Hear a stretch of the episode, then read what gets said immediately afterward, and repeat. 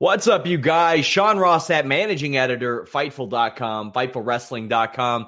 Head over there. If you've never tried the site out, we have a lot of breaking news, uh, videos, photos, articles out of, out of all kinds of interviews that you'll see. Interviews of our own, exclusives of our own, lots of cool stuff. If you haven't checked out Fightful, we're one of the fastest growing wrestling websites on the internet. We're also one of the fastest growing boxing and MMA websites on the internet. If you all don't like one of the three, you all can just uh, go to FightfulWrestling.com, FightfulMMA.com, FightfulBoxing.com. If you're watching this on Saturday, we have a big UFC 229 post show. That's Conor McGregor, Khabib Nurmagomedov. Big stuff coming. Of course, we got your uh, WWE Super Showdown coverage. I got match ratings up. Lots of neat stuff. Here we are. It is 9 a.m. Eastern after a four hour show. I am joined today by Mr. Warren Hayes. You all can see him on FightfulSelect.com. That is our premium service where we add a ton of bonus content. Uh, I, I, could plug it for hours, but just go over there and check it out. Mr. Warren Hayes does uh, several retro reviews with me, retro review podcasts. And every week after the block of NXT 205 Live and Mae Young Classic, he goes live with that post show on FightfulSelect.com. Subscribe now. Warren, how are you? I finally got. Uh, I'm much less misty eyed, not misty eyed, but um, gooey eyed. You know, when you wake up at 4:30 a.m. Yeah. in the morning. Yeah, no. But then I feel like my eyes started closing again towards the end of this show for a few reasons that we'll probably get into. Am I right, Sean? I woke up like a total asshole. I pardon my French, but I set my alarm. And to be quite honest with you, most mornings I don't have to set an alarm. I have the privilege of having a news team and I wake up fairly early anyway. But I woke up to the alarm at around I think three fifty five, four a.m. and I was just one of those wake ups where you're like, huh? and you stand straight up, like, what's going on? Is there a fire and is it coming from my phone? Is that why it's making this noise? But uh, I'm here. I'm ready. I'm ready for UFC 229 tonight. It was a good show, a fun show, and more momentous than the greatest Royal Rumble. It was cool to have a 50 man Royal Rumble, all that stuff. There was a one minor title change on that show because uh, there had to be a title change on that show. This, as uh, one of my buddies, Nikita Krylov fan, as our MMA podcast viewers will know him, he said another big house show, and I said no, not really. It's we had storyline progression, we had good matches, we had a shocker and uh, a title match set up for the next show. We had a title change. So all in all, I, I like it. And to be honest with you, there was a lot I liked about this show, Warren. Well, I, there's a couple of matches I, I felt had that house show feel to them, but it, the main difference yeah. that we had coming in, even before uh, actually being here, there were a lot of matches that had stakes, which wasn't the, the the case with the Greatest Royal Rumble, and I and I'm glad that I was surprised in a couple of matches where, like you said, there was actual storyline progression when they just could have done a self-contained match and act like it never existed, which was the case with a lot of matches that happened on Greatest Royal Rumble. So I post my match ratings, and they're, they're way different than a star system or anything like that. Uh, check them out, guys. I do them for Raw, SmackDown. But to kind of explain to you all my point, every match for me, it's on a sliding scale. It starts off at a five, and if it gets offensive and I didn't like it, it'll slide down below five. Very basic average TV match. The biggest leap really is from five to six. If you get to six, that's what I consider something that it probably probably worth your watch. At the greatest Royal Rumble, I can't remember if anything hit the six mark. Meanwhile, there were like three or four on this that that, that on this show that did. There were two that got a, over eight out of ten from me. There were so, there was some really really good stuff. The crowd looked good. They looked lively. They were lit well. The arena looked good. We had pyro, which everybody's like, bring back pyro all the time. And I'm like, no, I like it when it feels special like this. Yep, there, I agree. some guys that could use it, like a Brock Lesnar or a Rusev, but otherwise, you don't need it all the time. But let's let's jump right into this show. New Day defeated the Bar to retain the SmackDown Tag Team Championships. Now, imagine being the member of New Day that made the trip not to wrestle. That's exactly what I was thinking. Which was big. Yeah, exactly. But I mean, you know, hey, uh, you, you, get you, you get to do the trip nonetheless. I guess you yeah. see You see Melbourne? Well, some people don't want to do that trip, and they didn't. They didn't bring over uh, like hardly anybody they didn't need. There were a lot of people that were uh, left back, and there were a lot of people that were doing additional work at Comic Cons for WWE. I, I had it. I had one source tell me that Vince didn't make the flight. Like it was a Triple H Kevin Dunn uh, show, but I'm still working to confirm that. Kofi Kingston gets caught on a tope con hilo by the bar and there is a "You're a wanker" chant about 13 minutes into the show at Sheamus. He and uh, or at Cesaro rather, I'm told. Uh, he and Sheamus get a nice double backbreaker on Kofi. Xavier Woods hot tags are fun. We didn't get to see those a couple years ago, and now we do all the time, Warren. Yeah, exactly. And I mean, um, you know what? I, will always say this: it's always a great idea that for your for the first match of the evening to be the New Day because you know they're they're so well liked and they always work well. You know, some teams more than others, but they always work well, and they they get the crowd in a good mood. And the hot tags are great, and I especially like their double team offense that uh, that Kofi and, and Woods pulled out at start. You know that that chain sequence of uh, flips and and dives that was really cool, and it's a great great way to get the the audience into the mood as well. Yeah, uh, this was a pretty solid match. Kofi hits a body scissors on Sheamus over the ropes. Xavier and Kofi win with this outstanding uh, combo. It's a backstabber and a coup de grace, essentially. That that is a nice finish for them because you know I'm sure that Xavier Woods can probably lift Rusev up for the, the midnight hour, but it just it wouldn't look as good. So they went with something else, something different, and that's what I liked. I loved seeing that a good opener, and the crowd seemed to enjoy it. And I thought it was, uh, you know, the the pairing of putting the two lighter guys of the New Day versus uh, Cesaro and, and Sheamus, you know, who are uh, demonstrably bigger and stronger. Um, you know, it, it it was good. You know, it was a simple match, simple storytelling to get everyone in the mood. You know, your uh, bigger team versus the smaller guys and it worked really well because because Kofi and and and Woods um, focused on on their speed, on their capacity to be agile in the ring. It was like you said, very strong opener, and the backstabber uh, coup de grace thing. Now I I kind of popped. I woke I, I woke my daughter I, I really up. like that. Like I said, man, there are so many things we talk about this on our retro reviews all the time there are things that have kind of fallen by the wayside that you don't see anymore. And even if you bring those back, that's cool. But if I see a sell that's different, if I see a move that's different, maybe a combination I, I haven't seen before, I'll, I'll really like that. I, I, like seeing something that I don't see every day in wrestling. SmackDown Women's Championship, another pretty good match. Becky Lynch uh, was defeated by Charlotte via DQ, so no title change this was a bit curious in the booking. While I don't think they they go full heel on Becky because of just how she reacts to the crowd, she doesn't crap on the crowd. And usually when WWE wants to go heel with somebody, they go full on with that. However, this was very heelish. They were showing video package while the champion was on the way to the ring to save time. Uh, Warren, this was a great paced show. Like there was I not agree. a lot of downtime.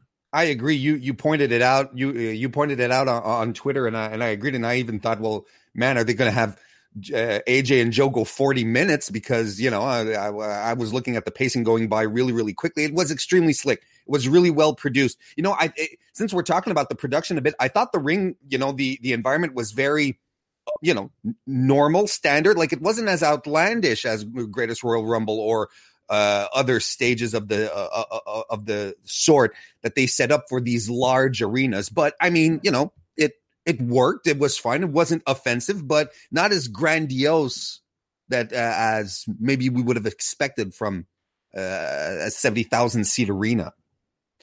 WWE has the habit of making a lot of their international shows not mean anything. And this has gone way back, way, way back.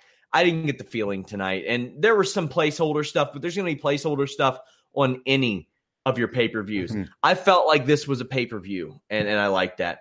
Um, they also had a very hard end time, a very solid end time of what would be 9 a.m. Eastern. I don't know what time it is over there.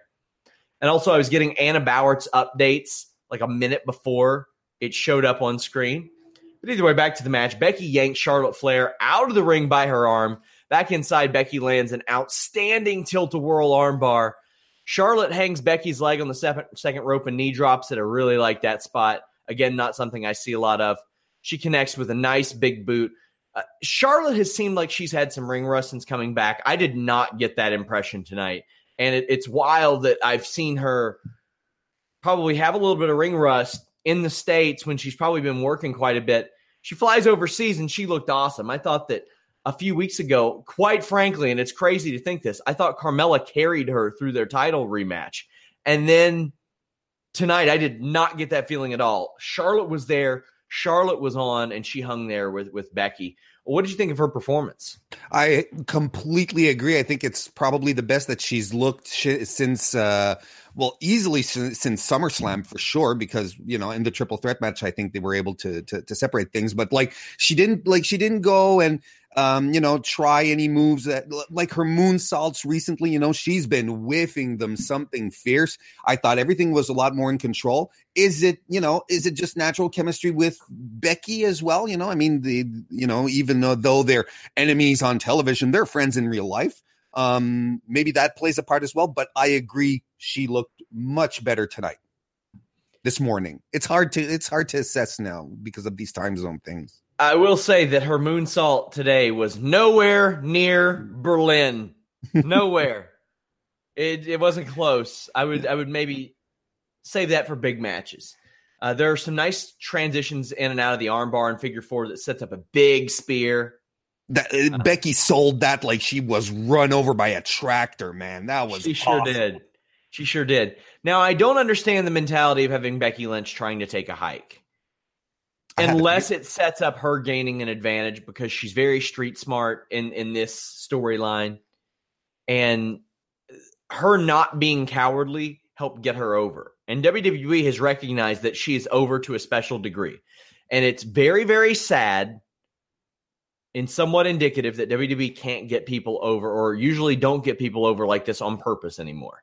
Mm-hmm. They used to be able to, they can't anymore. They just got to ride the wave.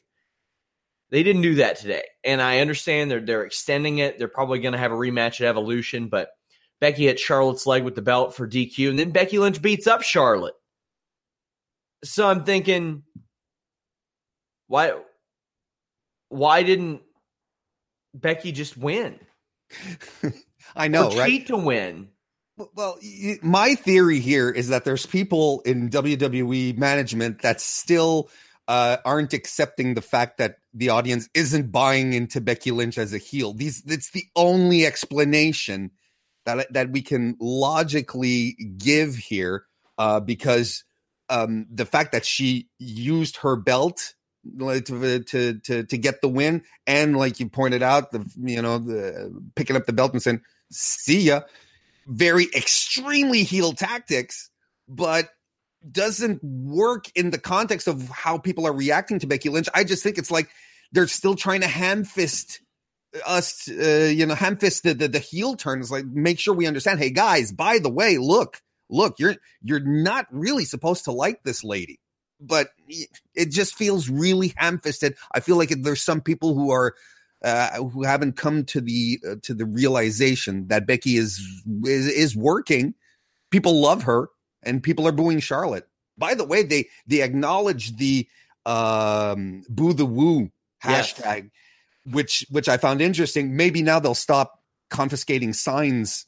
We had an exclusive on in. that. I spoke to the girl who brought the signs on Fightful.com. Uh, keyword search that or just click the exclusives tab on FightfulWrestling.com, guys. There's a lot of stuff there that you probably haven't seen if you don't check out the site regularly because uh, uh, we just got exclusives all the time. But yeah, they they I think it was due, due to the sheer number. I talked about it in the Fightful Wrestling Weekly, which is covered by Pro Wrestling Unlimited, and it's on FightfulSelect.com as well. But I think it was the sheer number of signs that got confiscated. And the thing is, I don't mind Becky being booked as a heel. I just don't need Charlotte booked as a babyface. Right. Because I don't buy it. I don't buy daughter of dirtiest player in the game. Not exactly. Flairs are heels. It's just as simple as that. There's your hashtag. Flairs are heels. That's the thing. I want Charlotte to be booked really good. I want her to be booked smart too because she is smart. She's real smart and she's really athletic and she's really good. Oh well. Up next, Elias is out. He still gets super heat. There are not a lot of people who make Kevin Owens just look like a guy who's sitting there and overshadow him. But when I see Kevin Owens, and I don't mean this in the wrong way, he seems a bit of, like a sidekick to Elias, and that's not easy to do because I think Kevin Owens is among the tip top as it pertains to mic work in WWE, but they are a good duo. This is a duo I didn't know I needed. More. No, ex- no, I, I agree. Uh, and you know, and and yes, it's a testament to to Elias's character uh, because Kevin Owens is a he's a pretty big personality. Uh, and um, and, and yeah, they just work really, really well together. But I also like, you know, how Elias introduced him. You know, the, yeah, it's a friendship, you know, but uh, I, you know, since the documentary that they put the, yes. the, the Elias documentary they put out, and they sort of push this um, this delusional diva aspect he has now. He's sitting next to Coney, uh, not to Coney, excuse me, to Owens, and he says, "You know, here's my friend, my my pal, my my fan, Kevin Owens. You know, always bringing it back to the fact that he's making he's uh, uh, elevating me. You know, so I thought that was interesting as well. So if they ever go babyface with Elias, they can't have him not be a sarcastic asshole. That's what gets him over. But I think it'd be very easy for him to like like imagine if he went to these cities like LA and he crapped on the opposing team mm-hmm. and got sustained cheers for that. Like that that's a thing we don't it's a, it's a form of cheap heat that he could really really embrace and run with and do well with. And I think Kevin Owens is the guy to do it with because look at Kevin Owens and his history. How long is he going to enjoy being called a fan of Elias's? He's not a fan of anybody. No, he's he's Except a fan of himself. Zayn on occasion when it's convenient for him. There you go. There you go. He has a history, right? We know we know his history about uh, yeah. friendships. As long as it's as long as it's profitable for him, he'll be fine with it. Yeah. Elias made a Collingwood joke to get heat, but uh, Melbourne hates Collingwood. So there you go. That comes from our buddy Aaron Romano. JBL comes out, and as my weekend writer Andrew uh, said, he said he looks like the Whole Foods version of JBL with that haircut. He'll be set up for the hot tag in this match. Elias and Kevin Owens work like a team who haven't worked together a ton. Elias and Lashley were not on the same page for a while. Uh, Lashley crashes and burns. Great spot where Elias moves out of the way. Cena gets super animated in the corner, tags in, runs through his spots, attitude adjustment, and his little punch for a win. This was one of a few moments where the air was taken out of the crowd. They were just like, "Huh?" And and this what this was this was one of the only like house show matches of uh, of the fight. I thought it was yes it was Very, literally the house show match they did in China. well, there you go. So it, it, was really, it was super bog standard. There's nothing really that happened interesting aside from the fact that Lashley, you know, if anything, I thought that Lashley was going to get a bigger rub than this. Um, I, I would have completely seen John Cena taking taking being there being a role reversal essentially John Cena taking the beating, getting the the the uh the hot tag to Lashley, Lashley coming in hitting all of his signature offense super explosively and getting the quick win. It feels to me it would have helped Lashley a lot more than the than the opposite. Or at least still you, you could still give Cena time to hit the six moves of doom and and still get the pin, but Lashley needed a little boost here. I thought that's what this match was for. I don't feel he got it. Usually they would ignore if like the fact that Lio Rush wasn't there, but they they said he didn't make the flight and he was one of many. And I love the banter between Corey Graves and Renee Young. How quick Renee was with so many things. Like Corey said, I don't ever get to talk to Lashley. Lio Rush always stops and interrupts me, and she goes, "Well, he's not here. That's why I was able to talk to Lashley today." I thought there that was go. great. Yes, thought that was great. Sentimental John Cena is becoming Ric Flair crying. I thought he was about to propose to the crowd. I, is there something that I'm not aware about in John Cena's life right now? Where he like there's there's nothing. I mean, you know, him and Nikki are split. I I won't believe they're split until there until the next season of Total Divas is over or Total Right. Bellas. But the thing is, he's acting like he's leaving. He's not. There's No, no, talks of him not wrestling. And based on what we've seen lately, WWE expects probably a solid 10 to 12 years of part time work out of him. Based maybe longer because, as we'll talk about later, there are no more larger than life characters, larger than the brand on. WWE. That's true. It- it- it- uh, like I, I I know about the Nikki Bella stuff, and, and honestly, as he was talking, I was like, "Wait, did I miss something?" And I actually started searching on Twitter if there was something recent that happened, like one of his family members died of cancer or something, like something that would have explained this. It felt so out of nowhere. I don't know, man. It, it- that really felt strange. It felt strange to see the booking of the Iconics and Naomi and Asuka. Iconics win, and I'm saying this is a good thing.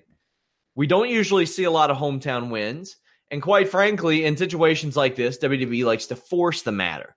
Iconics are baby faces. They're they're at home. They're over. Well, they'll heal the crowd. That didn't happen today. It happens every other time the Iconics go to Australia, but not today. And I like that because I made my prediction for Naomi and Asuka based on that. I thought that's the way it would go.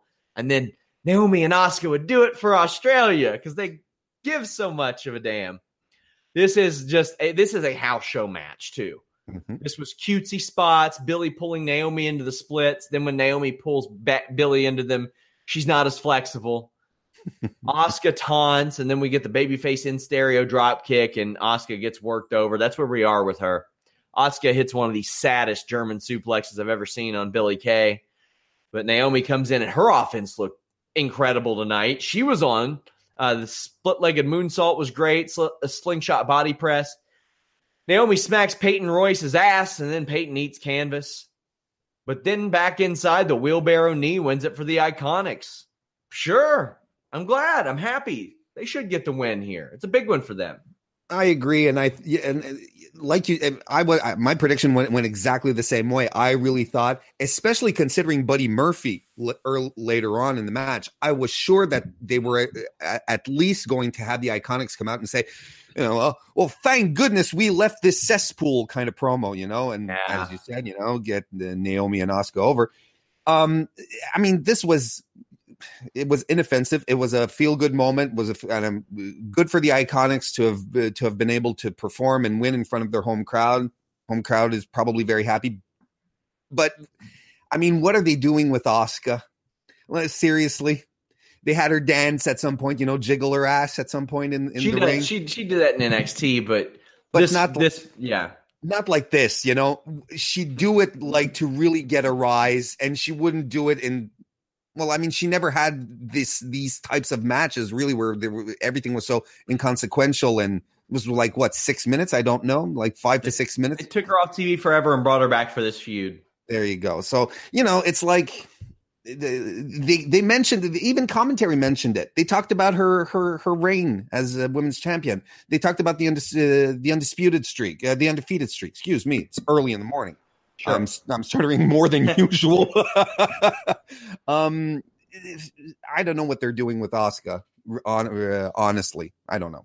You mentioned the time, and as as we film this, it's nine thirty Eastern. And I had a lot of people saying, oh, "Are you dreading waking up?" I mean, nobody likes to wake up at that hour, but man, I see so many of our UK viewers that literally watch our Raw and SmackDown post shows at four a.m., five a.m.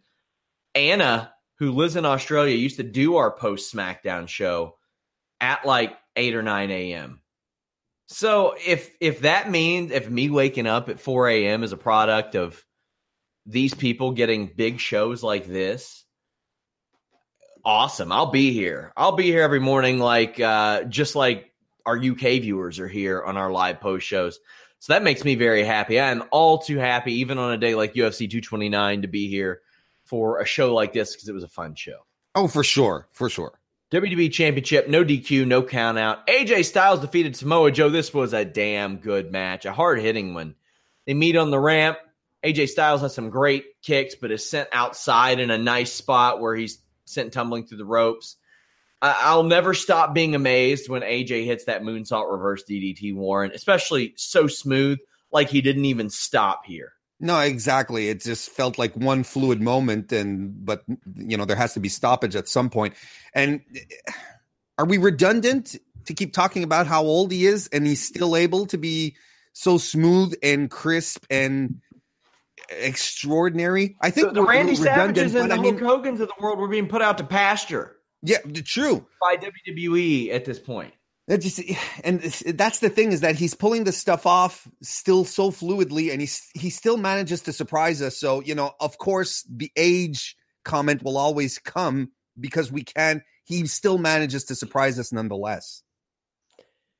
Joe's setup for a clothesline was great, and boy, did he wallop AJ Styles. I mean, real hard. He does an Emerald Flowsion too. There are a lot of elements of their old matches uh, you and I reviewed one on a actually a free retro review podcast. If you all want to preview the Fightful Select service, I have a full playlist on YouTube of free FightfulSelect.com content. And we reviewed TNA Unbreakable 2005. I actually uh, spoke to Christopher Daniels about that match soon, coming soon to Fightful.com. Or recently, I, I spoke to him about it. And there were a lot of elements of that and some of their other battles in Impact. So uh, that that was cool to see. Joe grabs a chair, it's drop kicked in his face, but then he Uranage styles through a, a chair. That ain't a house show spot, Warren. Nope. And the chair bent. And I was really, I was really happy at the at the the timing where they decided to start bringing in the toys because there was a long extended sequence of uh, uh of both guys fighting each other, especially Joe. Joe was in control for the better part of the first uh, third of the match. So when he went to get the chair, and we started with just a chair, you know, if you, as far as hardcore no DQ toys go, chairs are pretty bog standard. Um, it it really felt like uh, in the story, it felt like Joe tried everything to try and put AJ Styles down, and he couldn't do it on his own. So then he was like, "All right, well, screw this. I'm going under the ring. I'm grabbing a chair. This is about to get serious." So I really like that they took their time and incorporated into the story rather than two minutes in putting out tables kind of thing. AJ Styles does an electric chair through the table. Now they did this spot a little bit sideways on purpose to play up the, the knee of Joe. And he sold it appropriately. There were a lot of people who thought that he was really hurt. And he says, Oh, something popped, and AJ goes right after it. Right after it. As a as a rule of thumb, if if the mic picks up the, uh, a wrestler really saying what happened to his injury, if it picks it up as clearly as it did, guys, it's a work. Yeah. So a calf crusher crusher gets uh, countered into the Coquina clutch, but outside the ring, Styles does the phenomenal forearm from the guardrail. He goes back to the well inside, but gets locked in a clutch. And then a spot I didn't think we would ever see in WWE Joe does a coquina clutch suplex. I did not think we would see that. That was amazing. That's the second time I popped, the second time I woke my daughter, but then she but then she actually woke up and came downstairs and had some breakfast. Tease is a muscle buster too. We're not seeing that one anytime soon. That was disappointing though. Because at their last match they had teased it as well, not as severely as here. And I was I, I was I was so, like this they main that's mainly out of a courtesy to Tyson Kidd because I had a lot of people that were comparing the Samoa Joe incident, the Seth Rollins to Sting, and to Finn Balor incidents and stuff like that. To and gosh, I can't remember the other one, but a lot of those to Brie Bella's thing last week, and I was like, well, Joe didn't do the move wrong; he did the move right. Seth Rollins, as unfortunate as those two incidents with Sting and Balor were. He did the moves right. Mm-hmm. That was the issue, and we'll talk about Brie in a bit. But I kind of wish they'd let him do it. Yeah, me too. But I understand why, especially when you got a producer who was nearly killed with the move backstage. Speaking of Brie Bella, Rousey and the Bella Twins defeated the Riot Squad. Ronda Rousey, who was, I don't know if she's been to Melbourne since but three years ago, she was knocked out by Holly Holm there. This is a nice homecoming, and she se- or not homecoming, but a nice return, and she seemed very happy. Ronda and Nikki, you see at the beginning, kind of argue a little bit over who's going to start it out. Warren probably, you know, the rumors of them uh, headlining Evolution. I don't want them to headline Evolution, but a nice little thing to throw in there.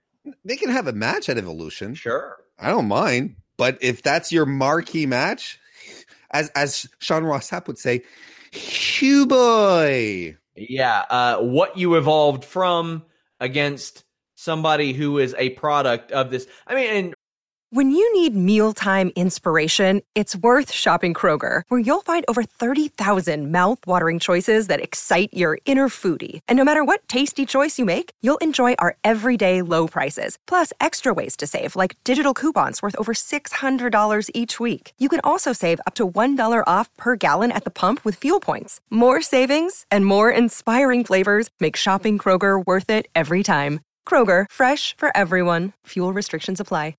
Save big on your Memorial Day barbecue, all in the Kroger app. Get three pound rolls of juicy 80% lean ground beef for $3.49 a pound with a digital coupon. Then get select varieties of flavorful Powerade, Body Armor Super Drink, or Arizona tea for 77 cents each, all with your card. Shop these deals at your local Kroger today, or tap the screen now to download the Kroger app to save big today. Kroger, fresh for everyone.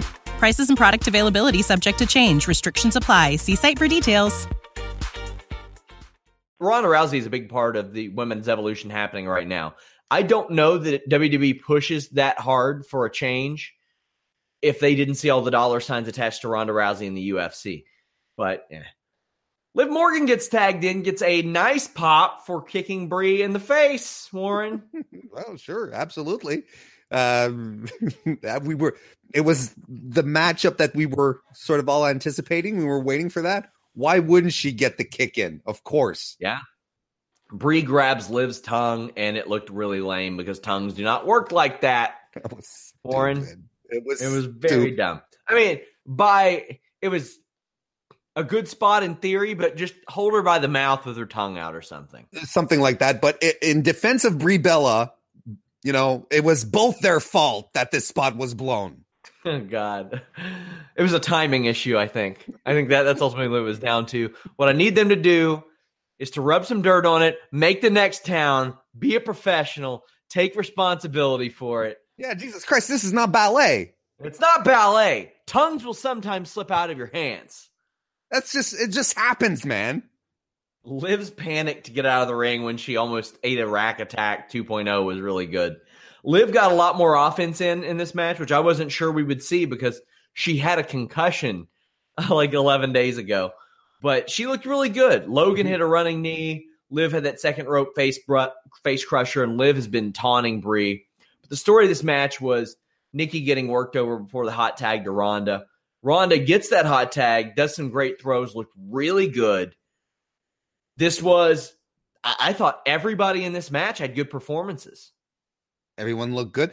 Uh, Well, wasn't a great match or anything, but good performances. everything everyone looked good the one thing that i was that i was a little disappointed uh, after the outcome is we didn't get more ruby riot and ronda rousey that's what i was looking for their match on raw i thought was solid and it continues to show us that you put an a, a great worker in the ring with ronda and th- there will be sparks and there will be good to come out of uh, to come out of it so i was a little disappointed in that I thought that Brie Bella did exactly enough of what she had to do.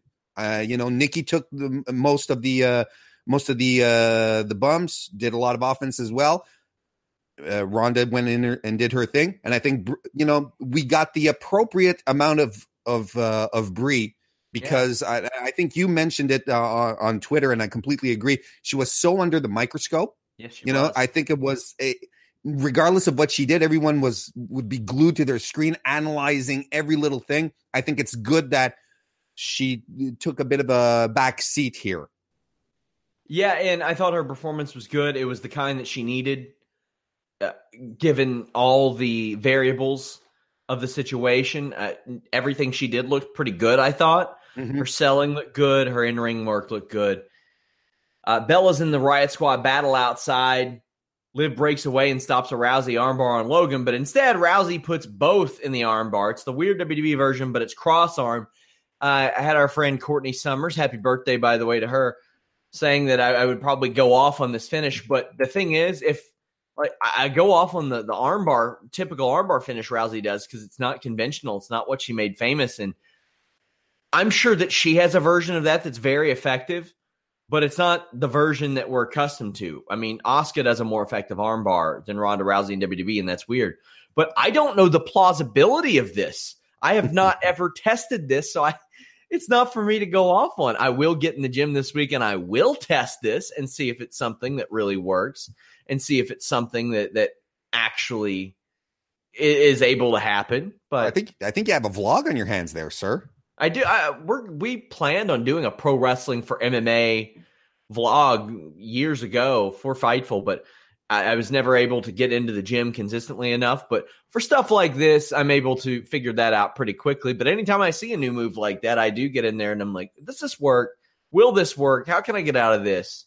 But uh, a nice finish. had people popping on Twitter, had people saying, I've never seen that before. And it echoes that same sentiment I mentioned earlier, Warren. Yep, I agree. It was just something that came a bit out of nowhere as well. I thought it, you know, it fit the match. It, it you know, it, it, there was, you know, maybe if there had been like really huge stakes, I think people would probably have more of a problem with it. But I think it was the finish was perfect, perfectly booked. It was fine for the match. Everything worked. It was fine. Up next, Cedric Alexander defended his cruiserweight championship against Buddy Murphy, and Buddy Murphy emerged victorious. This was an awesome sprint, man. This was this was a good time, Warren. Yes, it was. And I was looking forward to it because, uh, as you mentioned at the top of the show, I, you know, I do on FightfulSelect.com. I uh, review, recap 205 Live every week along with NXT and Mae Young Classic these days. Subscribe, $5 a month. Uh, and um, I was looking forward to this for numerous reasons. Hmm. Um, and the, the, well, why don't we go through the match first and then we'll do yes. an epilogue? Well, if you wondered if Buddy Murphy was amped up in his home country, uh, his Tope Con Hilo is more like a Tope Con 450. My God, I thought I he was th- gonna. I thought he tweaked his knee at first. I, I thought, look, uh, tweaked his knee, ruined his upper back. I thought, you know, uh, uh, maybe he even lost consciousness being airborne so long. I mean, wow. This was one of many matches that had like they were given 10 minutes essentially in the ring uh, Bella Twins and Lashley and Cena against Elias and Owens, which felt like six or seven. Charlotte Flair and Becky Lynch got 10 minutes, 50 seconds. New Day, I think they were scheduled for about 10 minutes. They went a little bit under. And then you had the Iconics winning in under six. The longer matches, there were three really longer matches, but uh, we'll have match times and stuff up on Fightful.com. There is a fantastic run up Michinoku driver and a swinging flatliner from Cedric. Uh, Cedric cracks a super kick and eats a running power bomb. The offense was just high velocity. Yeah, absolutely, and and it's something you expect from from both these guys as well. You know, um, Cedric Alexander is is a master, and I mean the the the the the super Michinoku driver, or is it a Saber driver now? I don't know. Uh, whatever. Um, I mean, I think Michinoku and no, no, that's fine. It's because Taka Michinoku gifted it to Zack Sabre Jr. Yeah, that's a good point he's calling it the saber driver now. So I was I was just I was just showing my uh, New Japan chops. Well, well Buddy kicks out of a standing Spanish fly and a lumbar check, and the crowd goes crazy for this.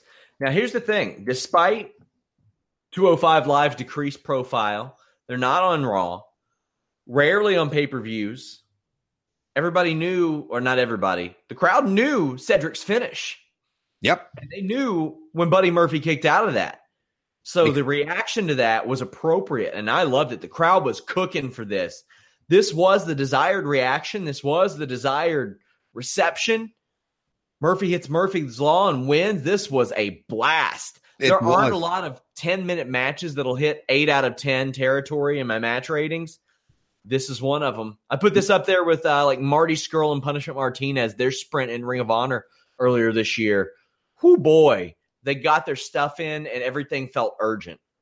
And uh, it uh, just uh, like you know the fact that he kicked out of the lumbar check is a big deal to anyone who watches 205 live. The lumbar check is one of these protected finishers. No one in WWE had kicked out of it before, so that was a really big deal. But as uh, you know, anyone who's an avid watcher of the cruiserweights, when that happened, you sort of sat back and you're like, okay, well, that's it Cedric's done. And to be completely frank, I am really glad that the title is off Cedric. Not because he's a terrible wrestler, not because he's uh, he's boring in the ring. His character is extremely, extremely stale, very, very beige. I think it was good for him to be Enzo's foil back when Enzo was still cruiserweight champion because he was such a stark contrast to Enzo's uh, larger than life persona. I think since then, since 205 Live has become much more action focused rather than character focused, uh, he's just been blending into the background. And now that they're bringing in stronger personalities like Lio Rush or some of the more uh, uh, uh, or some of the uh, some of the guys who have uh, not as large characters like Mustafa Ali, who still manage to project a personality on stage. Cedric has been really lacking in that in in that aspect. And Buddy Murphy, not to not to take away from from what he is or does, since he's come on, he has been a, a cornerstone of that division. He has had nothing but excellent, excellent matches. Again tonight, uh, I am I am really happy for him, but also for the 205 Live uh, show, the cruiserweight division, that they finally have a new champ it'll mix things up. It'll it'll freshen things up quite a bit. Cedric Alexander has turned into that guy who won the tournament for the cruiserweight title, and that's it. Yeah, that and pretty much they've exhausted their options with him otherwise. So, yeah, while while it was nice to have the super worker be the champion, you need you need a little bit more because I know that Alex would preach about that on and on. He's had his run; it has not been a necessarily successful one for vision for visibility of the brand. Uh, but 205 Live is going to have some new viewers this week, and he is a good person to have on the roster because you have matches like this. And Buddy Murphy is a guy who took his own career and or his career into his own hands, even under the 205 Live label, because he pitched it, pitched going there before, and they said no. And then he got himself down and got himself in ridiculous shape, and they were like, "Yeah, okay." That's so cool. I'm very glad to see him doing well. The Shield defeated the Dogs of War. The Shield's entrance lasted so long they had to restart the, the theme, and they have a version of their paintball masks back. Warren. I I didn't even know what to say. It was well, you know, I, I, when it comes to the riot gear and masks, you know, WWE don't have a really good track record. If you think back to AOP and their in the dying days of their NXT run when they had the Ninja Turtles masks on, you know, it's it's never a good look. I I just think they should abandon the face mask when it comes to their wrestlers and riot gear. So they start brawling at ringside. This leads the Dogs of War being in charge. Ziggler's still doing his do something spot. Like what what do you think motivates him? Do you think that he thinks we didn't hear it the first time or the second time or the third time against the same guy? Like, why is that? Does he think it's his taunt, his new WWE 2K taunt? I don't know. It's dumb. Rollins gets worked over, eats a shoulder block from Braun. Strowman takes forever to get to the top rope, as you would expect he would, and then eats canvas. Warren. I kind of, th- I'm actually wondering, you know, maybe this should be the new maybe Braun going to the top rope should be the new Flair going to the oh, top rope. You know, where where he occasion where he occasionally goes up, but he never hits his move. You're wondering what what does he want to do, but he just never ever hits it. Didn't expect Ambrose to hit a glam slam.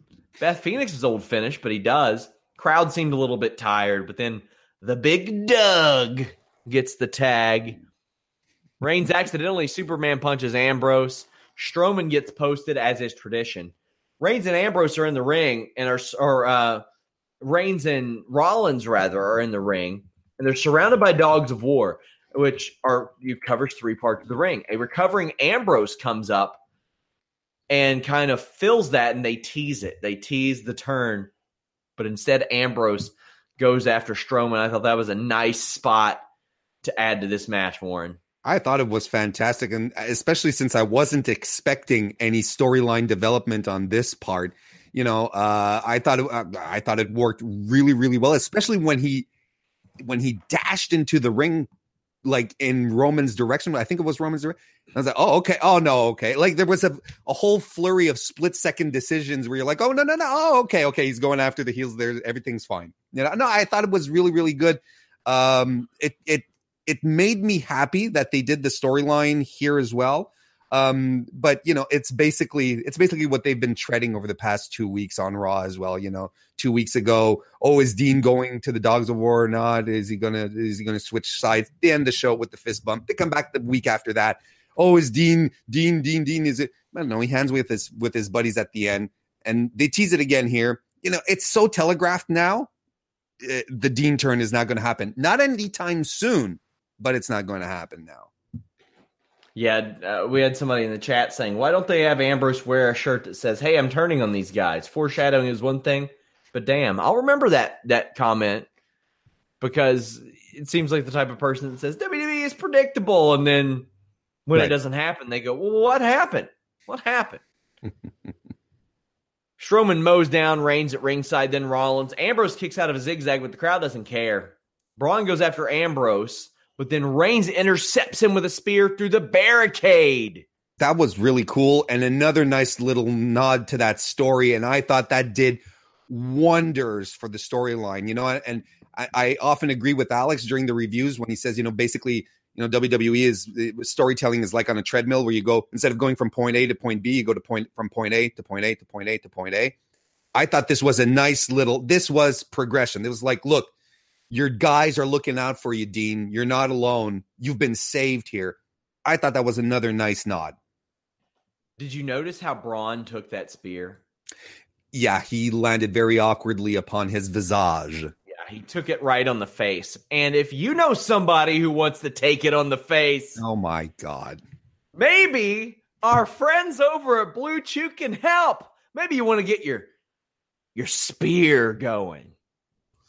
Maybe you're in the corner, you're lonely, and you want to, ooh ah.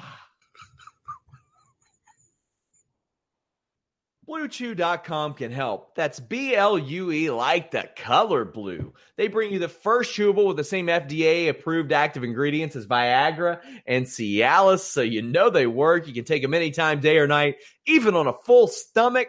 Since they're chewable, they work up to twice as fast as the pill, so you can be ready whenever the opportunity arises. They are shipped direct, prepared direct, and they're made in the USA, so they're cheaper than the alternatives. They're prescribed online and shipped straight to your door in a discreet package. No in person doctor's visit, no waiting in the pharmacy, no more awkwardness. Right now, we have a great deal for you guys. You can get your first shipment free free. What do you have to lose? Just pay that $5 shipping. You got to been up at 4 a.m., 5 a.m., watching Super Showdown, ordering these bad boys, bluechew.com, getting ready for a showdown of your own, if you know what I'm saying. Bluechew.com, code FIGHTFUL. Even if you don't use them, hit them up on Twitter at GetBlueChew. Let them know that you heard about them from Sean Ross Sapp and the Fightful.com podcast. I will never be able to look at Roman Reigns do ooh ah the same way again. You can do some dirty deeds with BlueChew.com code Fightful.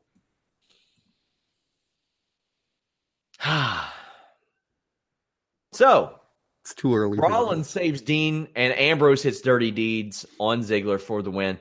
I thought the story was neat with Reigns and Ambrose, or Reigns and Rollins both saving Ambrose at points of this match.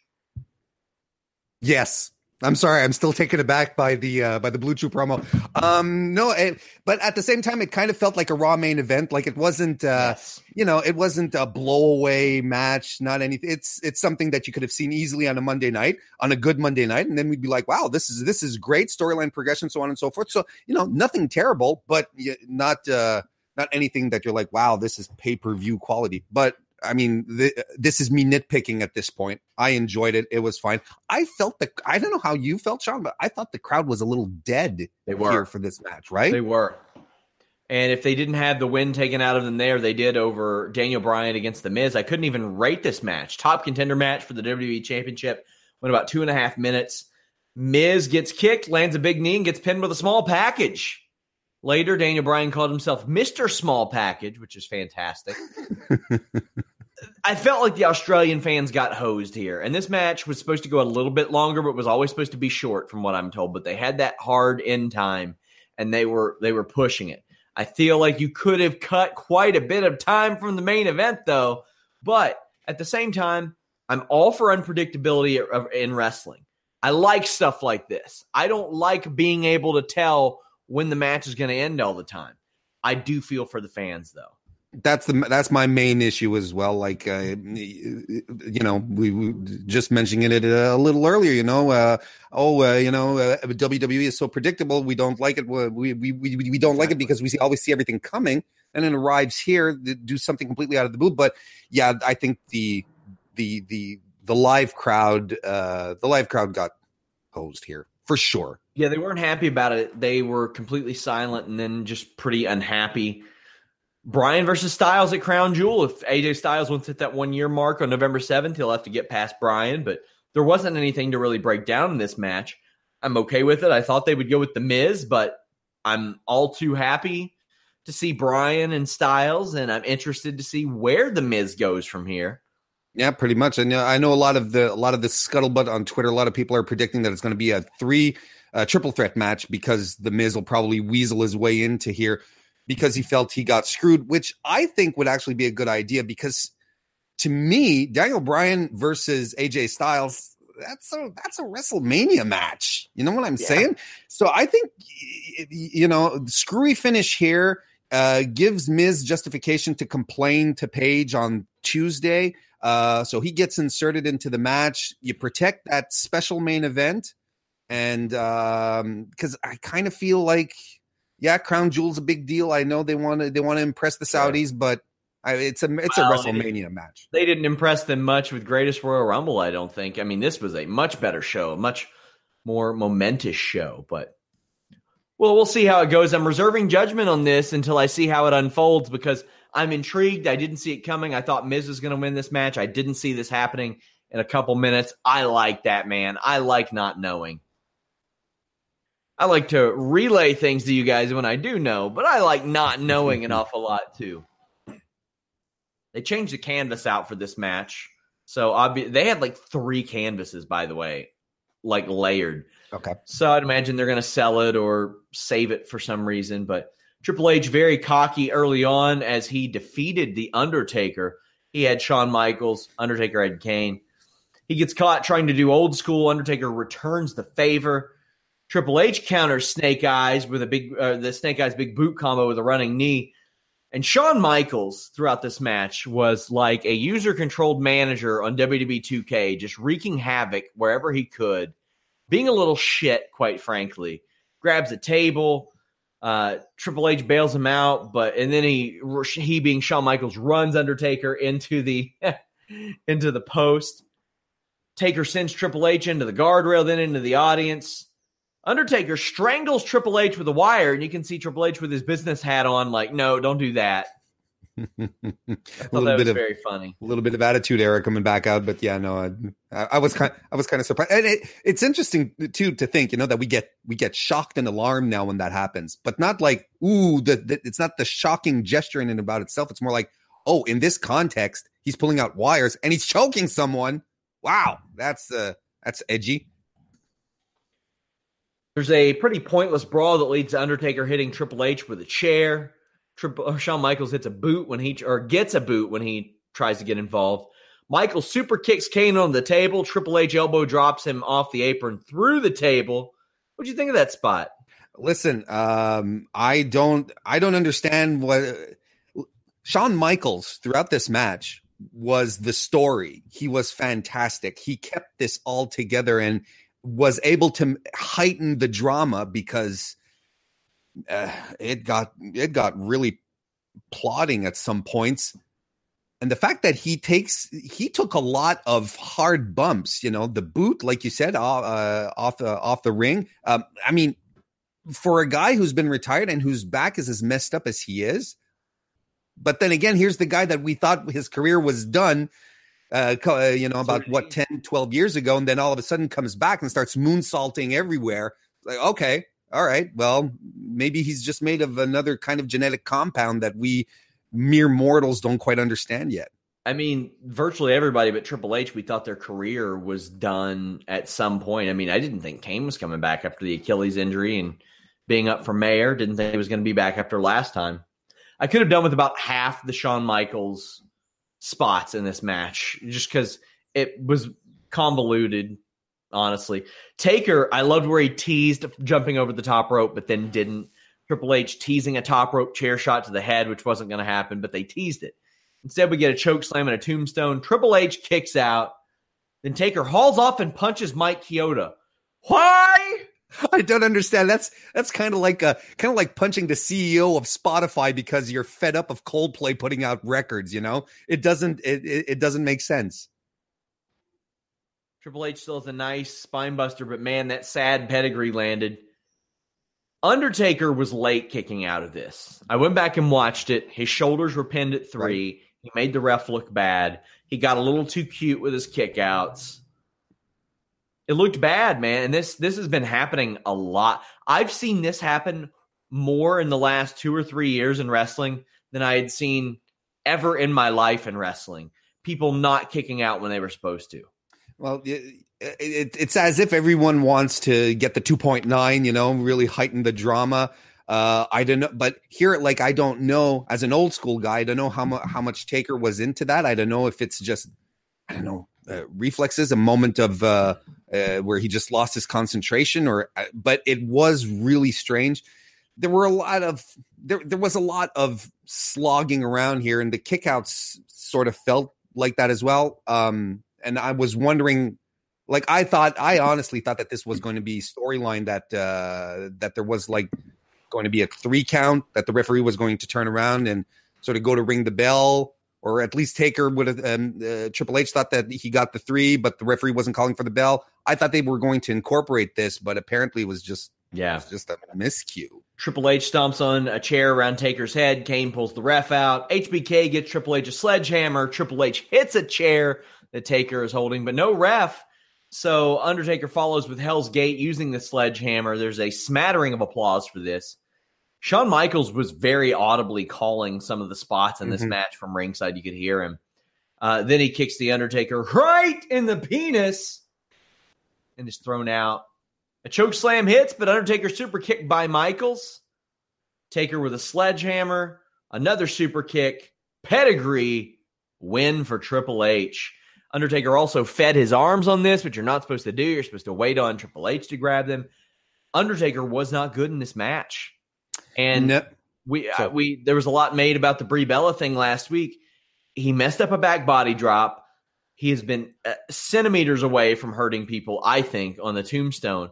I don't want that to be a young wrestler in there just taking a tombstone to take one, getting hurt.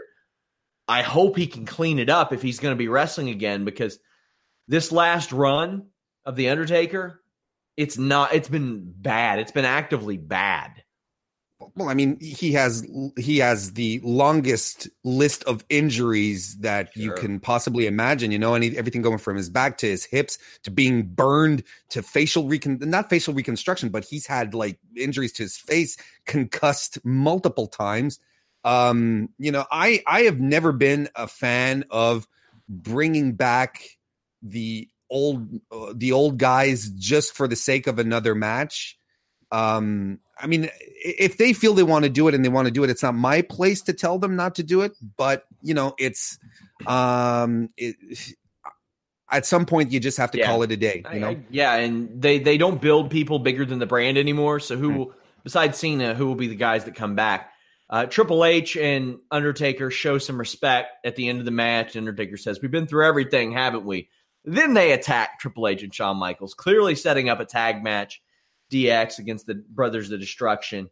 And uh, I'm not sure this match will be good, but I'm excited to see Michaels back in the ring. They choke slam him through a ringside table, and we go off crazy. the air. So, what did what did you think of the ending angle as we're as we wrap up this show? I'm, I think I'm I'm more impressed at how much um, Shawn Michaels is bumping rather than anything else because I'm not looking forward to be perfectly honest. I'm not looking forward to these guys fighting again. Um, I think that they've done they did a better match. This was an attraction match, posing as a main event. They did better a better job at Great, Greatest Royal Rumble with the attraction matches, putting Cena and Triple H as the curtain jerker, and uh, then uh, Taker and Rusev being mercifully short. I think it. Uh, I think they did a better job here than parading the larger guys here. But like you just said, uh, who are the larger than life characters that are beyond the brand, that are bigger than WWE, that you can put in these spots? There's none. Well, guys, Fightful.com is larger than life, and so is FightfulSelect.com. That's where you can see more of Warren. We told you about that podcast. We have weekly podcasts covering uh, co- the Weekender podcast, actually covering Impact, Lucha Underground, Ring of Honor, the Fightful Wrestling Weekly with lots of exclusives in there. Check out Fightful.com if you haven't. We are available on podcast platforms everywhere iHeartRadio, Spotify, Player FM, anywhere you can think of, we're at. We also have a just a robust collection of content on YouTube. And most importantly, Fightful.com. Warren, uh, as we're low on time, tell them where they can follow you on social media. The YouTube is at tinyurl.com slash Mr. Warren Hayes. So on top of what I do at FightfulSelect.com, I do my own things on, on the side. And otherwise at Twitter, Mr. Warren Hayes. We are running a Disqus contest. Sign up for Disqus. Comment on our stories. We're giving away a signed Chuck Liddell, uh, Randy Couture photograph next month in honor of Chuck Liddell's MMA return. UFC 229 post show podcast tonight. Leave us a thumbs up, subscribe. But most importantly, let people know about us. Thank you all so much. Until next time, we're out.